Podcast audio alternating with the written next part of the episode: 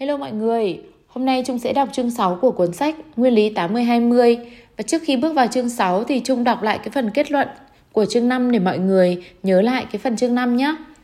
Kết luận, sức mạnh của sự đơn giản. Bởi vì hoạt động kinh doanh là sự lãng phí và bởi vì sự phức tạp là sự lãng phí của doanh nghiệp, tòa rập hỗ trợ lẫn nhau, nên một doanh nghiệp có cơ cấu đơn giản sẽ luôn tốt hơn là một doanh nghiệp có cơ cấu phức tạp.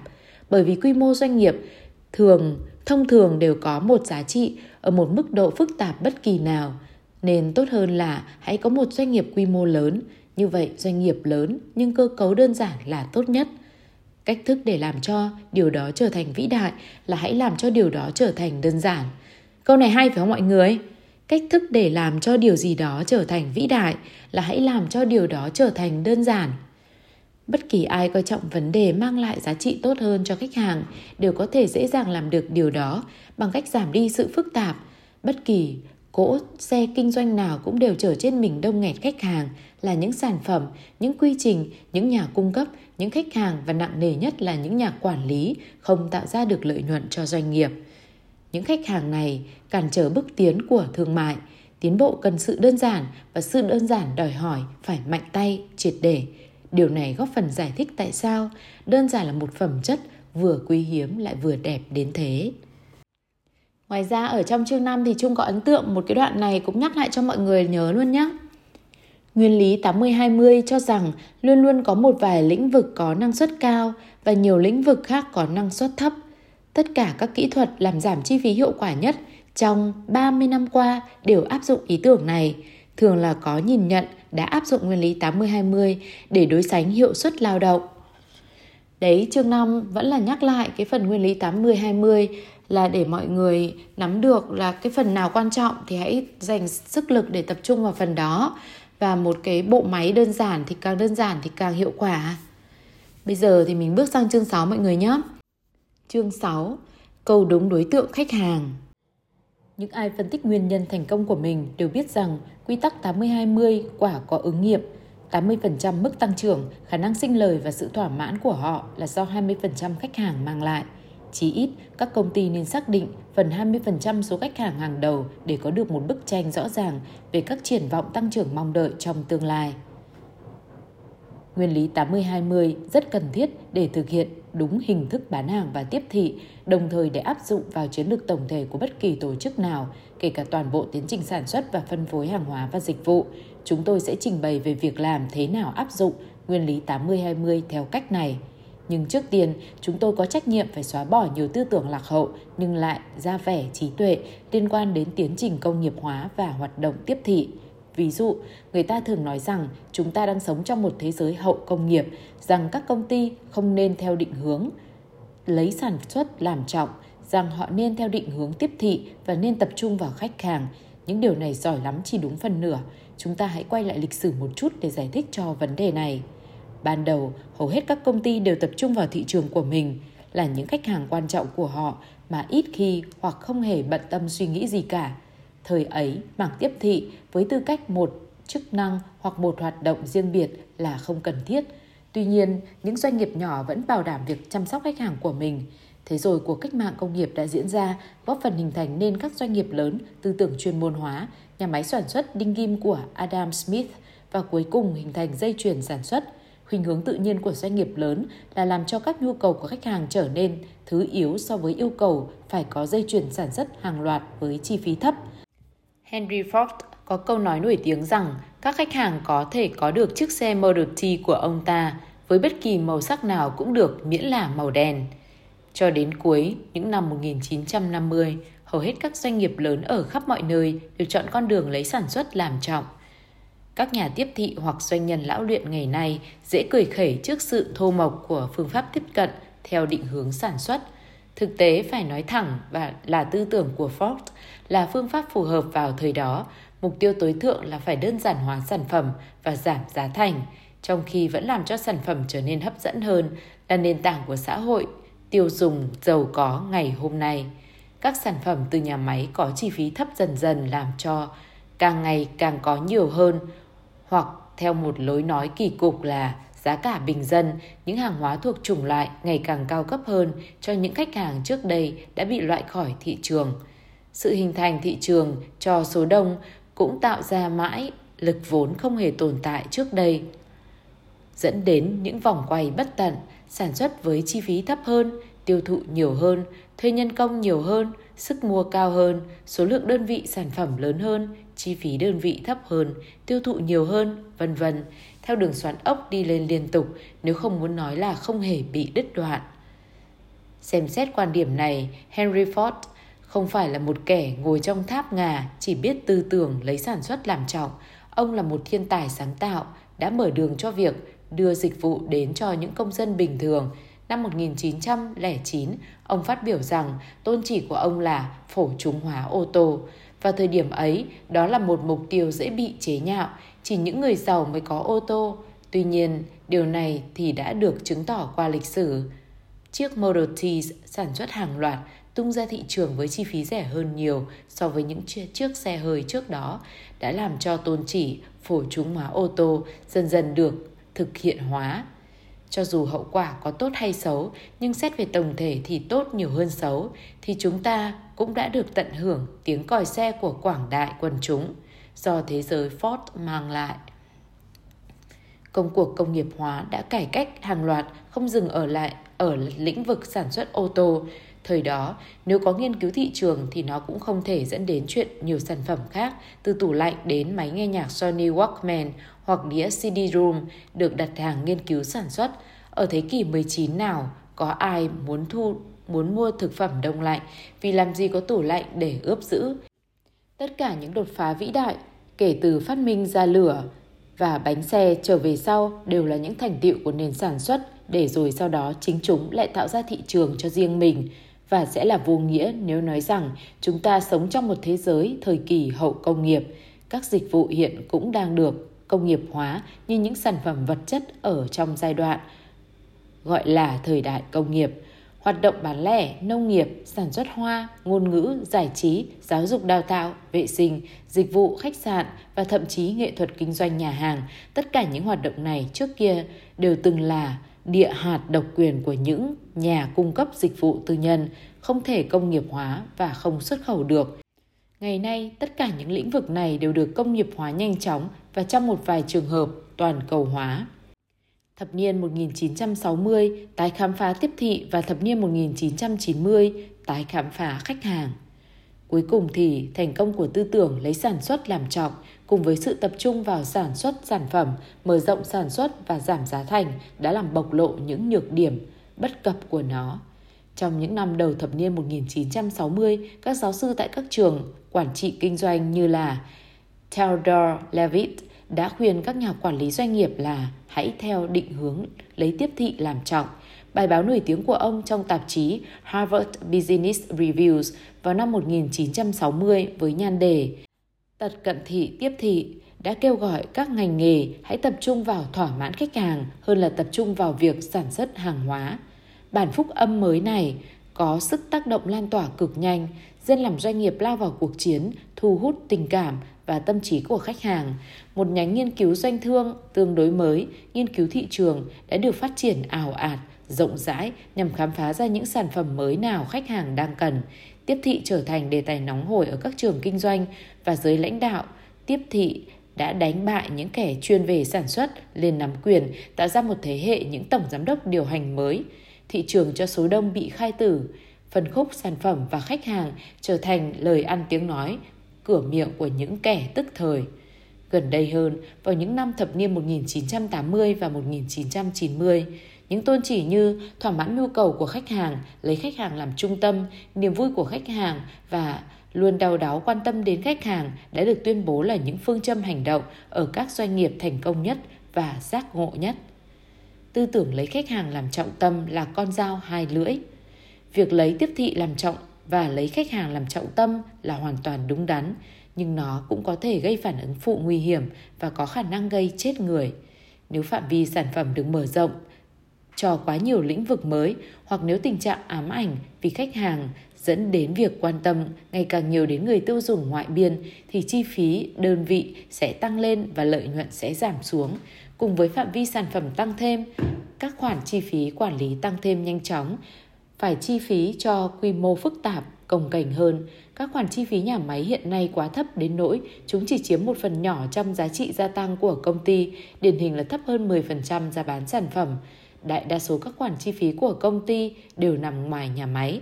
Những chi phí này có thể hết sức nặng nề nếu phạm vi sản phẩm quá lớn, quá rộng.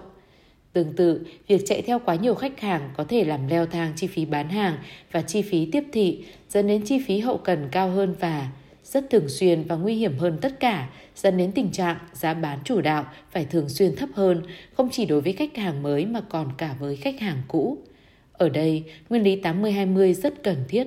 Nó có thể tạo ra sự tổng hợp giữa tư tưởng lấy sản xuất làm trọng và tư tưởng theo định hướng tiếp thị, để bạn có thể tập trung vào công tác tiếp thị mang lại lợi nhuận và vào việc chú trọng khách hàng mang lại lợi nhuận, chứ không phải là, là tập trung vào những khách hàng không mang đến lợi nhuận như thực tế sở sở trước mắt ngày nay. Tiếp thị theo nguyên lý tám mươi hai mươi. Thị trường và khách hàng mà bất kỳ công ty nào cũng đều tập trung vào phải là đúng đối tượng, thông thường đó là một thiểu số những thị trường và khách hàng mà công ty hiện đang nắm giữ, những điều răn về việc theo định hướng tiếp thị và tập trung phục vụ khách hàng nói chung chỉ đúng hai mươi phần trăm. Có ba nguyên tắc vàng. một. Công tác tiếp thị và toàn thể công ty nên tập trung vào việc cung cấp một sản phẩm và dịch vụ tuyệt vời trong số hai mươi phần trăm mặt hàng hiện hữu. Ấy là phần nhỏ tạo ra được tám mươi phần trăm lợi nhuận sau khi đã tính đầy đủ chi phí. hai. Công tác tiếp thị và toàn thể công ty nên dành nỗ lực đặc biệt cho việc tạo ra sự thích thú, duy trì lâu dài và mở rộng việc bán hàng. Đến hai mươi phần trăm khách hàng là những người mang lại tám mươi phần trăm doanh số bán và hoặc lợi nhuận của công ty. ba. Không có xung đột thực sự nào giữa sản xuất và tiếp thị. Bạn sẽ chỉ thành công trong lĩnh vực tiếp thị nếu những cái mà bạn đang tiếp thị có sự khác biệt và đối với khách hàng mục tiêu của bạn, hoặc không thể nào có được ở nơi khác, hoặc được bạn cung cấp trong một gói sản phẩm, dịch vụ, giá cả có giá trị cao hơn nhiều so với những sản phẩm, dịch vụ, giá cả mua ở nơi khác. Những điều kiện này không thể áp dụng cho nhiều hơn hai mươi phần trăm của ngành hàng hiện hữu của bạn, và bạn có khả năng đạt được tám mươi phần trăm lợi nhuận thực từ hai mươi phần trăm này. Và nếu những điều kiện này không áp dụng được trong hầu hết các ngành của bạn thì bạn còn một hy vọng là phải cải tiến, cách tân, thay đổi. Ở giai đoạn này, nhà tiếp thị sáng tạo là người phải theo tư tưởng lấy sản phẩm làm trọng, tập trung vào sản phẩm. Tất cả mọi cải tiến đều nhất thiết phải nhắm vào sản phẩm. Bạn không thể cải tiến mà không có một sản phẩm hoặc dịch vụ mới nào. Hãy theo định hướng lấy tiếp thị làm trọng chỉ trong một vài phân khúc thị trường, sản phẩm cần quan tâm. Những sản phẩm mang lại hai mươi phần trăm doanh thu của bạn có thể chiếm đến tám mươi phần trăm lợi nhuận. Một khi bạn đã tính đến tất cả các chi phí, kể cả chi phí quản lý của mỗi sản phẩm, thậm chí cũng có thể là hai mươi phần trăm các sản phẩm của bạn chiếm tám mươi phần trăm lợi nhuận. Bill Roach, một khách hàng của Bralace, một nhà bán lẻ ở Squares Mentor, tiểu bang California đã nhận xét như sau. tám mươi phần trăm lợi nhuận của bạn là do hai mươi phần trăm sản phẩm mang lại. Vấn đề đối với nhà bán lẻ là bạn có thể loại bỏ bao nhiêu trong số tám mươi phần trăm ấy mà không gây một rủi ro là làm mất đi tầm cỡ của bạn trong lĩnh vực mỹ phẩm. Nếu đặt câu hỏi này với phía bạn nhượng quyền, nếu đặt câu hỏi này với phía bán nhượng quyền thì họ sẽ trả lời rằng sẽ có tổn thất. Nếu bạn đi hỏi những nhà bán lẻ thì họ sẽ nói rằng bạn có thể cắt bỏ một số. Giải pháp hợp lý cần làm là mở rộng phạm vi sản phẩm dành cho hai mươi phần trăm loại son môi bán chạy nhất và mang lại nhiều lợi nhuận nhất, đồng thời loại ra khỏi danh sách một vài trong số sản phẩm bán chậm nhất. Kế đến, có thể tiến hành hoạt động xúc tiến bán hàng quan trọng ngay tại cửa hàng đối với hai mươi phần trăm sản phẩm có khả năng sinh lời cao nhất, có hợp tác với nhà cung cấp những sản phẩm hàng đầu này. Lưu ý là dường như luôn luôn có những lý do có vẻ chính đáng được đưa ra cho việc tại sao bạn cần tám mươi phần trăm sản phẩm không có khả năng sinh lời kia. Trong trường hợp này là do nỗi lo lắng sút giảm tầm cỡ do ngành hàng co nhỏ lại. Những lý do giống như vậy đều dựa trên quan điểm kỳ lạ cho rằng những người mua hàng thích nhìn thấy thật nhiều sản phẩm mà họ không hề có ý định mua. Điều này làm sao nhãng sự chú ý của họ đối với những sản phẩm mà họ muốn mua.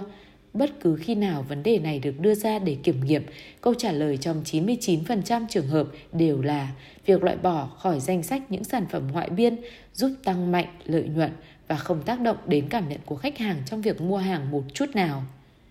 Một công ty sản xuất các sản phẩm làm đẹp cho xe ô tô như sáp, dầu bóng và các phụ kiện làm sạch ô tô khác tiếp thị các sản phẩm của mình thông qua những tiệm rửa ô tô.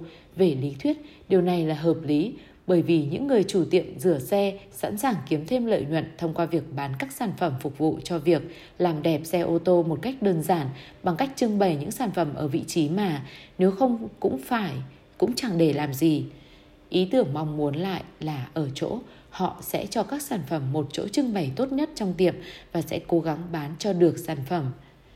Nhưng khi doanh nghiệp sản xuất sản phẩm làm đẹp xe ô tô bị bán đi và ban lãnh đạo mới đã tiến hành phân tích doanh số bán hàng toàn diện, họ nhận thấy rằng nguyên tắc cổ điển tám mươi hai mươi quả có ứng nghiệm, nghĩa là tám mươi phần trăm doanh thu của công ty được tạo ra từ hai mươi phần trăm địa điểm bán lẻ.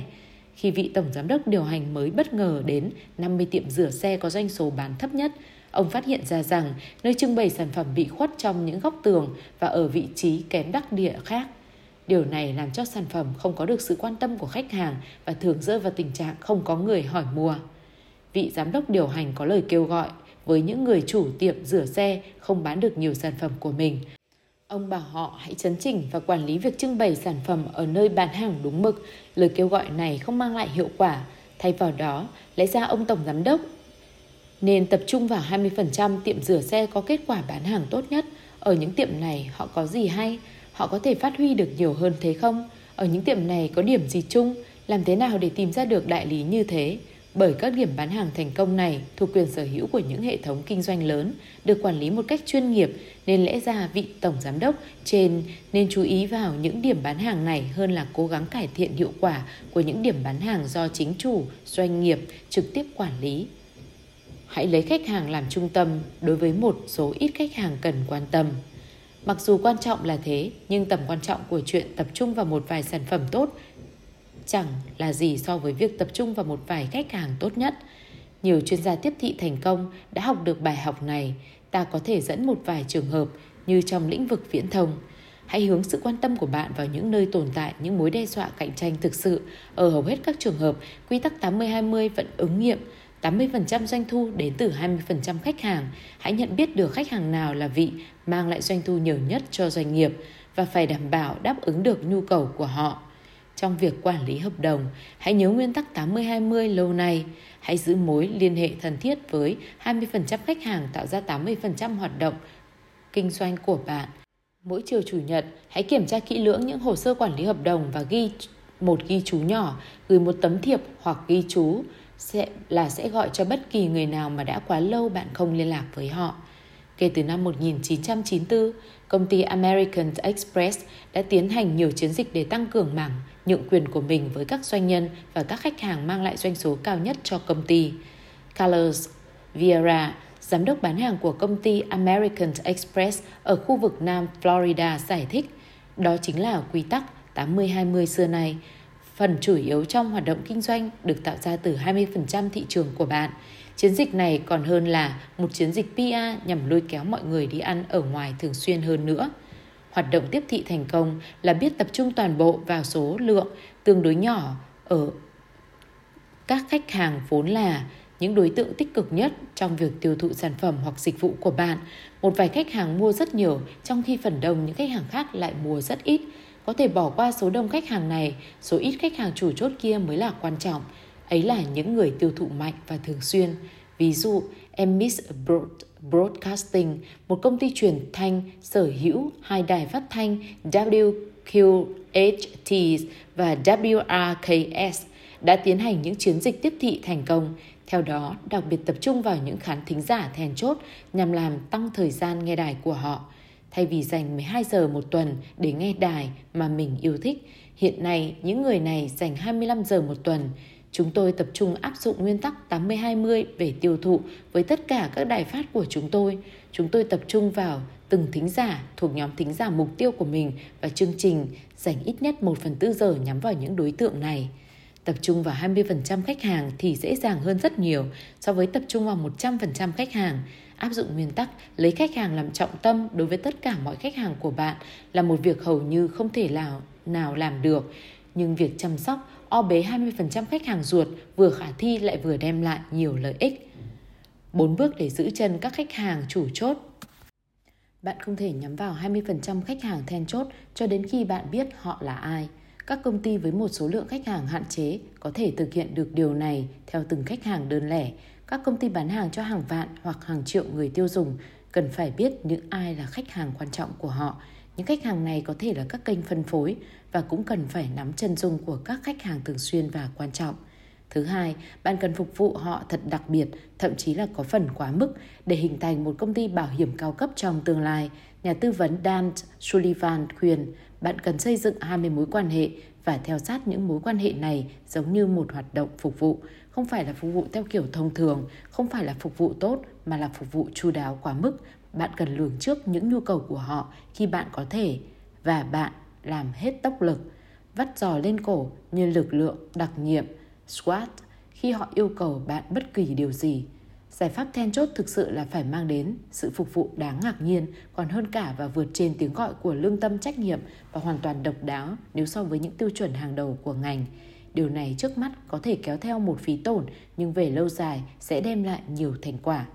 Thứ ba, hãy nhắm vào những sản phẩm và dịch vụ mới trong nhóm hai mươi phần trăm khách hàng chủ chốt, phát triển chúng chỉ để dành riêng cho và với nhóm khách hàng này. Trong cuộc tìm kiếm để chiếm lĩnh thị phần trên tất cả, bạn hãy cố gắng bán nhiều sản phẩm và dịch vụ cho các khách hàng then chốt hiện hữu của bạn.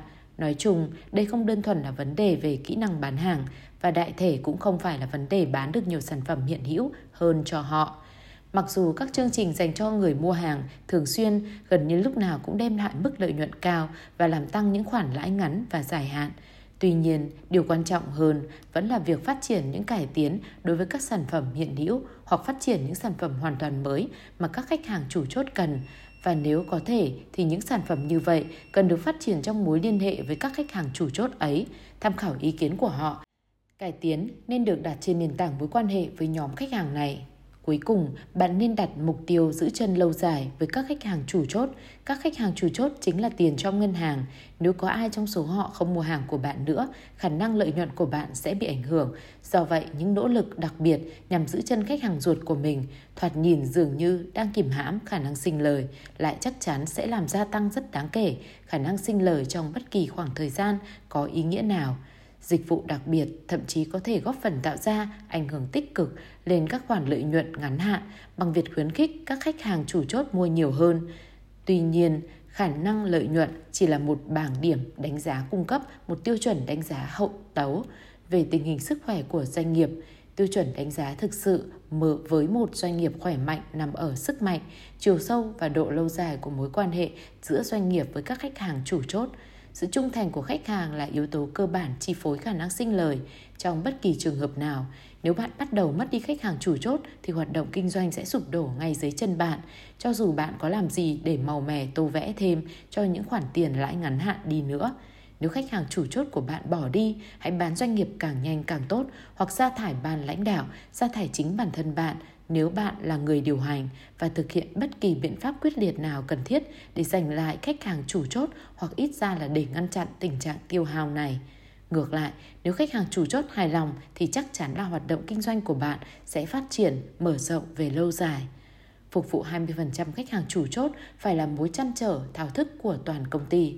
Chỉ có tập trung vào hai mươi phần trăm khách hàng quan trọng mới có thể làm cho công tác tiếp thị trở thành một tiến trình trọng tâm của một doanh nghiệp. Chúng tôi bắt đầu phần này bằng việc xem xét sự chuyển đổi từ tư tưởng lấy sản xuất làm trọng sang tư tưởng định hướng tiếp thị. Sau đó chúng tôi quan sát thấy rằng cái gọi là quá đáng của tư tưởng xem trọng tiếp thị là hệ lụy của việc tập trung vào một trăm phần trăm hơn là hai mươi phần trăm khách hàng. Đối với việc chỉ tập trung vào hai mươi phần trăm khách hàng then chốt này, không có cái gì là quá đáng, có thể xem là quá đáng. Bạn có thể chi tiêu đụng trần về khả năng tài chính lẫn công sức mà vẫn yên tâm rằng bạn sẽ đạt được mức lợi nhuận tuyệt vời. Tổ chức của bạn không thể tập trung vào một trăm phần trăm khách hàng, nó có thể tập trung vào hai mươi phần trăm khách hàng mà thôi. Tập trung vào hai mươi phần trăm khách hàng này là công việc chủ yếu của bất kỳ chuyên gia tiếp thị nào. Tuy nhiên, hoạt động tiếp thị này cũng là nhiệm vụ chính của mọi người trong công ty. Khách hàng sẽ nhìn thấy và đánh giá những nỗ lực của mọi người trong công ty với cả những cái họ nhận thấy được, lẫn có những cái họ không thấy được. Nhìn dưới góc độ này, nguyên lý tám mươi hai mươi đưa ra những cái nhìn mới. Nó là trọng tâm đối với hoạt động tiếp thị. Nó làm cho tiếp thị trở thành trọng tâm đối với công ty, nhưng nó cũng làm cho hoạt động tiếp thị trở thành nhiệm vụ của tất cả mọi người trong bất kỳ tổ chức nào.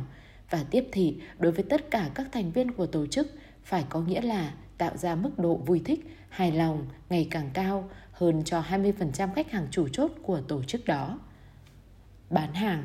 Hoạt động bán hàng có mối quan hệ rất gần với hoạt động tiếp thị, đó là hoạt động tiền tuyến nhằm truyền đạt thông tin đến khách hàng và ít ra cũng quan trọng như thế nhằm lắng nghe ý kiến của khách hàng. Như chúng ta sẽ thấy trong phần tiếp theo, tư duy theo nguyên lý tám mươi hai mươi cũng quan trọng đối với việc bán hàng như đối với tiếp thị. Vấn đề then chốt để có hiệu suất bán hàng trỗi vượt là hãy thôi kiểu suy nghĩ bình quân và bắt đầu nghĩ theo tinh thần của nguyên lý tám mươi hai mươi. Hiệu suất bán hàng trung bình là một suy nghĩ sai lệch. Một vài người bán hàng kiếm được một trăm nghìn bảng mỗi năm, trong khi đại đa số kiếm vừa đủ mức lương tối thiểu. Hiệu suất trung bình nghĩa là ít đối với những người này hoặc những người thuê họ. Ta hãy lấy bất kỳ lực lượng bán hàng nào đó để tiến hành phân tích theo tinh thần của nguyên lý tám mươi hai mươi. Trong đa số các trường hợp, bạn sẽ phát hiện ra mối quan hệ không cân bằng giữa hoạt động bán hàng và người bán hàng. Hầu hết các nghiên cứu cho rằng hai mươi phần trăm người bán hàng giỏi nhất tạo ra bảy mươi đến tám mươi phần trăm doanh số bán. Đối với những người không nhận ra sự phổ biến của các quan hệ tám mươi hai mươi trong cuộc sống thì đây là một kết quả rất đáng chú ý. Nhưng đối với những ai làm kinh doanh, nguyên lý này nắm giữ chìa khóa quan trọng giúp tăng lợi nhuận nhanh chóng. Trước mắt, lợi nhuận gắn bó chặt chẽ với hoạt động bán hàng nhiều hơn là gắn bó với bất kỳ biến số nào khác. Tại sao nguyên lý tám mươi hai mươi áp dụng được cho hoạt động bán hàng và chúng ta có thể làm được gì về vấn đề này? Có hai nhóm lý do giải thích tại sao doanh số bán trên mỗi người bán hàng lại dao động rất lớn. Nhóm đầu tiên liên quan đến những vấn đề hoạt động của lực lượng bán hàng thuần túy. Nhóm thứ hai liên quan đến các vấn đề về cơ cấu của việc tập trung vào khách hàng. Hiệu suất của người bán hàng. Giả sử phân tích của bạn cho kết quả giống với một ví dụ gần đây và bạn nhận thấy là hai mươi phần trăm số nhân sự bán hàng của bạn đang tạo ra bảy mươi ba phần trăm doanh số bán cho công ty bạn. Bạn nên làm gì trước thực tế này? Một yêu cầu hiển nhiên nhưng thường bị bỏ qua là phải bám sát những gì có hiệu quả cao. Bạn không nên, theo câu ngạn ngữ cổ, đừng đụng vào cái gì nếu nó đang hoạt động tốt. Còn nếu nó đang hoạt động tốt thì phải đảm bảo chắc chắn bằng mọi cách là không thể xảy ra sự cố gì với nó. Điều tốt nhất cần làm tiếp theo đối với việc giữ mối quan hệ thân thiết với khách hàng của bạn là hãy gần gũi những người bán hàng giỏi nhất. Hãy làm cho họ cảm thấy hài lòng, không thể thực hiện được điều này chủ yếu bằng tiền. Kế đến, hãy tuyển thêm những người bán hàng thuộc típ người đó. Không cần thiết là tất cả mọi người đều phải có cùng những bằng cấp chuyên môn như nhau. Tính cách và thái độ làm việc có thể còn quan trọng hơn nhiều. Hãy gom những siêu sao bán hàng vào chung một chỗ và tìm hiểu xem mẫu số chung của họ là gì. Một điều nên làm hơn nữa, hãy nhờ họ giúp bạn tuyển thêm nhiều người khác giống như họ. Thứ ba, hãy cố gắng xác định những thời điểm những người bán hàng giỏi nhất bán được nhiều nhất và ghi đó hiệu quả của họ có gì khác biệt. Nguyên lý tám mươi hai mươi áp dụng với yếu tố thời gian cũng như yếu tố con người. tám mươi phần trăm doanh số bán hàng của mỗi người bán hàng có thể được tạo ra trong hai mươi phần trăm thời gian làm việc của họ. Hãy cố gắng xác định cái gọi là vận may và tại sao nó lại xảy ra. Có một người đã bình luận rất hay về vấn đề này. Nếu bạn đang làm việc ở mảng bán hàng, hãy nhớ lại những vận may mà bạn đã từng có. Trong tuần lễ đó, bạn đã làm điều gì khác biệt? Tôi không biết là liệu các cầu thủ hay những người bán hàng ai mê tín hơn ai, nhưng những người thành công trong lĩnh vực của mình đều có khuynh hướng chú ý vào các điều kiện hiện hữu khi họ đỏ vận và họ cứ cố, cố, cố không thay đổi những điều kiện đó. Tuy nhiên, không giống như cầu thủ đá banh, nếu bạn đang làm ở mảng bán hàng mà bạn đang buôn mau bán đắt thì hãy thay đổi nội y của mình. Thứ tư, làm cho mọi người áp dụng những phương pháp đem lại một tỷ lệ cao nhất giữa yếu tố đầu vào so với yếu tố đầu ra. Đôi khi đó là quảng cáo, đôi khi đó lại là các hoạt động kiểm tra công tác bán hàng cá nhân, đôi khi đó lại là việc gửi thư quảng cáo tập trung vào một số đối tượng, có lúc đó là việc gọi điện thoại. Hãy làm nhiều hơn những việc có thể giúp bạn có thể khai thác hiệu quả nhất thời gian và tiền bạc. Bạn có thể quyết định cần phải phân tích để tìm hiểu kỹ hơn về vấn đề này, nhưng có lẽ sẽ nhanh hơn và ít tốn kém nếu bạn đi thẳng vào quan sát cách thức mà những người bán hàng giỏi nhất sử dụng thời gian của họ như thế nào. Thứ năm, hoán chuyển một nhóm thành công ở một khu vực này với một nhóm không thành công ở một khu vực khác. Hãy thực hiện việc này giống như việc thực hiện một cuộc thử nghiệm thực sự. Bạn sẽ sớm phát hiện ra liệu nhóm giỏi có thể khắc phục được những khó khăn về cơ cấu hay ngược lại. Nếu nhóm giỏi giải quyết được vấn đề này ở khu vực khó khăn trước đó, nhóm kia vẫn thất bại, hãy hỏi nhóm thành công xem họ đã làm gì. Câu trả lời có thể nằm ở sự chia tách các nhóm để mỗi nhóm đều có người của mình ở mỗi khu vực. Gần đây, một khách hàng của tôi rất thành công trong các hoạt động bán hàng quốc tế, nhưng nhóm bán hàng trong nước lại bị mất lửa hoạt động vì họ làm mất thị phần. Tôi đã đề nghị hoán chuyển giữa các nhóm. Vị tổng giám đốc điều hành do dự bởi vì nhóm xuất khẩu với khả năng về ngoại ngữ của họ sẽ bị lãng phí khi phải bán hàng trong nước. Cuối cùng, ông ta đồng ý rút một người trong nhóm quốc tế, sa thải viên giám đốc bán hàng ở thị trường nội địa và đưa anh thanh niên vốn thuộc nhóm quốc tế lên vị trí phụ trách. Rất đột ngột, tình trạng mất thị phần không thể ngăn chặn trước kia lại đảo chiều. Không phải tất cả những tình huống tương tự như vậy đều có được một kết thúc có hậu, nhưng nói chung trong hoạt động bán hàng, có một thực tế là đã thua bại thì cứ thua bại hoài, đã thành công thì thành công cứ nối tiếp thành công. Cuối cùng, còn vấn đề đào tạo lực lượng bán hàng thì sao? Rất đáng để đầu tư cho việc đào tạo tám mươi phần trăm lực lượng bán hàng kém hơn để nâng cao tầm, tầm mức hiệu quả của họ. Hay làm thế sẽ chỉ tổ tốn thời gian bởi vì có quá nhiều người trong số họ sẽ quên sạch mọi thứ cho dù họ đã được đào tạo thế nào đi chăng nữa. Như đối với bất kỳ vấn đề nào, hãy hỏi bản thân bạn xem nguyên lý tám mươi hai mươi hàm ẩn câu trả lời gì. Câu trả lời của tôi là chỉ đào tạo những người mà bạn ít nhiều chắc chắn là họ có kế hoạch gắn bó với bạn cũng được ít năm. Chọn những người bán hàng giỏi nhất, để những người này đào tạo những người ấy, thưởng cho những siêu sao bán hàng này theo hiệu suất bán hàng sau khóa học của những học viên của họ đào tạo. Đầu tư ngân sách đào tạo cho những người làm việc giỏi nhất sau lượt đào tạo đầu tiên. Lấy hai mươi phần trăm trong số học viên giỏi nhất và đầu tư tám mươi phần trăm công sức đào tạo cho họ. Ngưng đào tạo những người có kết quả kém thuộc nhóm năm mươi phần trăm dưới, trừ khi rõ ràng là bạn đang được hoàn trả theo một cách nào đó cho những đầu tư bỏ ra cho những người này. Nhiều khác biệt trong hiệu quả bán hàng xuất phát từ kỹ năng bán hàng thuần túy, nhưng nhiều khác biệt khác thì không. Những yếu tố thuộc về cấu trúc này cũng có thể được bàn đến theo cách nhìn của nguyên lý tám mươi hai mươi. Bán hàng không chỉ là có kỹ năng bán hàng tốt. Phân tích tám mươi hai mươi có thể xác định được các lý do về cơ cấu nằm ngoài khả năng cá nhân, những yếu tố cấu trúc này thường giải quyết hơn nhiều và thậm chí còn đem lại nhiều thành quả hơn. Nếu so với việc đi giải quyết những vấn đề thành tích cá nhân, có rất nhiều yếu tố thường phụ thuộc vào các sản phẩm đang được bán và vào những khách hàng đang được phục vụ. Hãy chú ý vào lực lượng bán hàng. Chẳng hạn, chúng ta nhận thấy rằng hai mươi phần trăm số người bán hàng đang làm nên bảy mươi ba phần trăm doanh số bán của chúng ta. Chúng ta nhận thấy rằng mười sáu phần trăm sản phẩm đang mang lại tám mươi phần trăm doanh số bán. Lại nữa, hai mươi hai phần trăm khách hàng đang tạo ra bảy mươi bảy phần trăm doanh thu bán của chúng ta. Quan sát kỹ hơn lực lượng bán hàng, chúng ta thấy rằng Black có một trăm khách hàng đang còn giữ quan hệ. hai mươi trong số này tạo ra khoảng tám mươi phần trăm doanh số của Black. Green có khách hàng ở khắp một trăm hạt và chúng ta thấy rằng tám mươi phần trăm khách hàng của bà tập trung chỉ trong hai mươi tư hạt. White bán ba mươi sản phẩm khác nhau, sáu sản phẩm của bà mang lại tám mươi mốt phần trăm doanh số bán hàng. Chúng ta đã làm nổi bật ứng dụng của nguyên lý tám mươi hai mươi đối với các sản phẩm và khách hàng trong phần đề cập về hoạt động tiếp thị. Vì vậy, những người phụ trách những lực lượng bán hàng này nên có trách nhiệm. một. Tập trung vào từng nỗ lực của người bán hàng trên hai mươi phần trăm số sản phẩm tạo ra tám mươi phần trăm doanh số bán. Hãy đảm bảo rằng những sản phẩm sinh lợi nhất phải thu hút được đầu tư gấp bốn lần so với những sản phẩm có khả năng sinh lời kém hơn. Lực lượng bán hàng nên được thưởng theo doanh số sản phẩm sinh lời cao nhất, chứ không phải là sản phẩm có lợi nhuận thấp nhất. hai.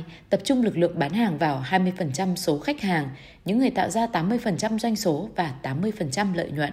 Hãy chỉ cho lực lượng bán hàng này biết cách xếp loại các khách hàng của họ theo doanh số bán và theo lợi nhuận thu được. Phải nhất quyết yêu cầu họ dành tám mươi phần trăm thời gian cho hai mươi khách hàng quan trọng nhất, cho dù họ phải bỏ qua một vài trong số những khách hàng ít quan trọng hơn. ba. Việc dành thời gian hơn cho một số ít khách hàng mua sản phẩm với số lượng lớn sẽ dẫn đến khả năng bán hàng nhiều hơn nữa cho họ. Những người mua hàng với số lượng lớn ấy, Nếu cơ hội bán được nhiều hơn các sản phẩm hiện hữu cho khách hàng đã cạn kiệt, thì lực lượng bán hàng nên tập trung vào việc cung cấp dịch vụ cao cấp hơn để bảo vệ hoạt động kinh doanh hiện tại và tập trung vào việc xác định những sản phẩm mới nào mà các khách hàng chủ chốt cần. bốn. Tổ chức cho các nhóm khách hàng mang lại lợi nhuận cao nhất và mua với số lượng nhiều nhất, nằm dưới sự quản lý của một nhóm hoặc một nhân viên hoặc một nhóm bán hàng bất chấp vị trí địa lý khu vực. Hãy có nhiều khách hàng có tầm cỡ quốc gia hơn và ít khách hàng có tầm cỡ địa phương hơn. Các khách hàng có tầm cỡ quốc gia trước đây thường bị giới hạn ở những công ty mà ở đó một người mua hàng phải chịu trách nhiệm, bao tiêu hết một sản phẩm, bất chấp địa điểm ở đâu. Trong trường hợp này, rõ ràng là nên có một nhà quản lý cao cấp phụ trách bán hàng trên phạm vi toàn quốc, quan tâm đến một người mua quan trọng. Tuy nhiên, những khách hàng lớn càng nên được đối xử như là những khách hàng tầm cỡ quốc gia và được một người hoặc một nhóm nhân viên tận tụy phục vụ, ngay cả ở những nơi có nhiều điểm mua hàng địa phương. Rich Chiarello, Phó Chủ tịch cao cấp phụ trách bán hàng của công ty Computers Associates International nhận xét, trong số hai mươi phần trăm tổ chức doanh nghiệp quan trọng nhất, tôi sẽ kiếm được tám mươi phần trăm doanh thu. Tôi sẽ đối xử với những công ty này như là những khách hàng tầm cỡ quốc gia. Tôi không quan tâm đến việc chuyện một đại diện phải bay khắp cả nước. Anh ta sẽ quản lý khách hàng ấy và chúng tôi sẽ xác định mọi người trong doanh nghiệp đó và nên và lên kế hoạch bán sản phẩm của chúng tôi cho họ. năm. Hạ chi phí và sử dụng điện thoại liên lạc với những khách hàng ít quan trọng hơn. Mọi phàn nàn thường xuyên về lực lượng bán hàng là việc giảm quy mô hoặc dành nhiều thời gian hơn cho các khách hàng lớn có thể dẫn đến tình trạng một vài khu vực bán hàng có lượng khách hàng gấp đôi mức có thể phục vụ đàng hoàng. Có một giải pháp cho vấn đề này là bỏ qua một vài khách hàng, nhưng giải pháp này chỉ nên thực hiện như là một phương sách cuối cùng. Một giải pháp khác hay hơn, rất thường được sử dụng, đó là gom tám mươi phần trăm khách hàng nhỏ này lại thành một nhóm và cung cấp cho họ một dịch vụ đặt hàng và bán hàng qua điện thoại. Cách này có thể cung cấp một dịch vụ hiệu quả hơn với giá thành rẻ hơn nhiều, có thể được so với phương cách bán hàng trực tiếp. sáu. Cuối cùng, hãy cho lực lượng bán hàng đi thăm lại những khách hàng cũ, những người trước đây đã đem lại những hoạt động tốt cho doanh nghiệp. Điều này có thể thực hiện bằng cách đến tận nhà hoặc gọi điện thoại cho họ. Đây là một kỹ thuật bán hàng thành công đáng ngạc nhiên, nhưng cũng đã bị bỏ quên một cách đáng kinh ngạc. Một khách hàng cũ khi được thỏa mãn nhu cầu rất có thể sẽ mua lại sản phẩm của bạn. Bill Bain, sáng lập của công ty Bain and Computers, hoạt động trong lĩnh vực tư vấn chiến lược, đã từng đi bán kinh thánh tận nhà khách hàng ở khu vực Deep South, Mỹ. Ông kể về một quãng thời gian đói kém, lên bước từng nhà này đến nhà khác mà không dám, mà không bán thêm được gì cả. Trước khi ông ngộ ra được vấn đề, ông đã quay lại vị khách đã mua một cuốn kinh thánh trong thời gian gần nhất trước đó và bán được cho bà ta một cuốn nữa. Một người khác đã làm theo kỹ thuật này, là một trong những nhà môi giới bất động sản đầu hàng đầu Hoa Kỳ. Ông Nicholas Barsans, một di dân người Rumani. Ông đã thu về một triệu đô la tiền hoa hồng cá nhân mỗi năm và hơn một phần ba khoản tiền này ông có được là từ những khách hàng quen thuộc. Thật vậy, ông Barsans đã đến gõ cửa nhà khách hàng cũ và hỏi chủ nhà, đã từng là khách hàng của ông, xem liệu họ có ý định bán nhà không. Tận dụng những ảnh hưởng về cấu trúc của nguyên lý tám mươi hai mươi có thể biến những người bán hàng tầm thường thành những người giỏi và những người giỏi thành những người cực kỳ giỏi. Có thể thấy ngay lập tức ảnh hưởng của lực lượng bán hàng giỏi hơn đối với những vấn đề cốt yếu của một công ty. Thậm chí điều quan trọng hơn chính là ảnh hưởng dài hạn đối với thị phần và sự hài lòng của khách hàng đối với lực lượng bán hàng, luôn năng động và tự tin, quyết tâm bán những sản phẩm tốt nhất cho nhóm khách hàng chủ chốt nhưng vẫn có thể lắng nghe họ thực sự muốn gì. Số ít khách hàng quan yếu. Có một số khách hàng đóng vai trò quan yếu, hầu hết những khách hàng còn lại đều không quan trọng. Một vài nỗ lực bán hàng mang lại hiệu quả tuyệt vời, còn lại đa phần đều không hiệu quả. Thậm chí, một số nỗ lực còn làm cho bạn lỗ lã nữa.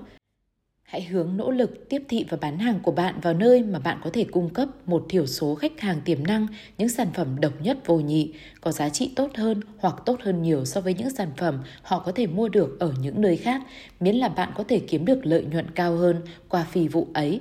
Bất kỳ doanh nghiệp ăn nên làm ra nào cũng đều gặt hái thành công của mình từ nguyên lý này, một nguyên lý đơn giản và có tác dụng đơn giản hóa.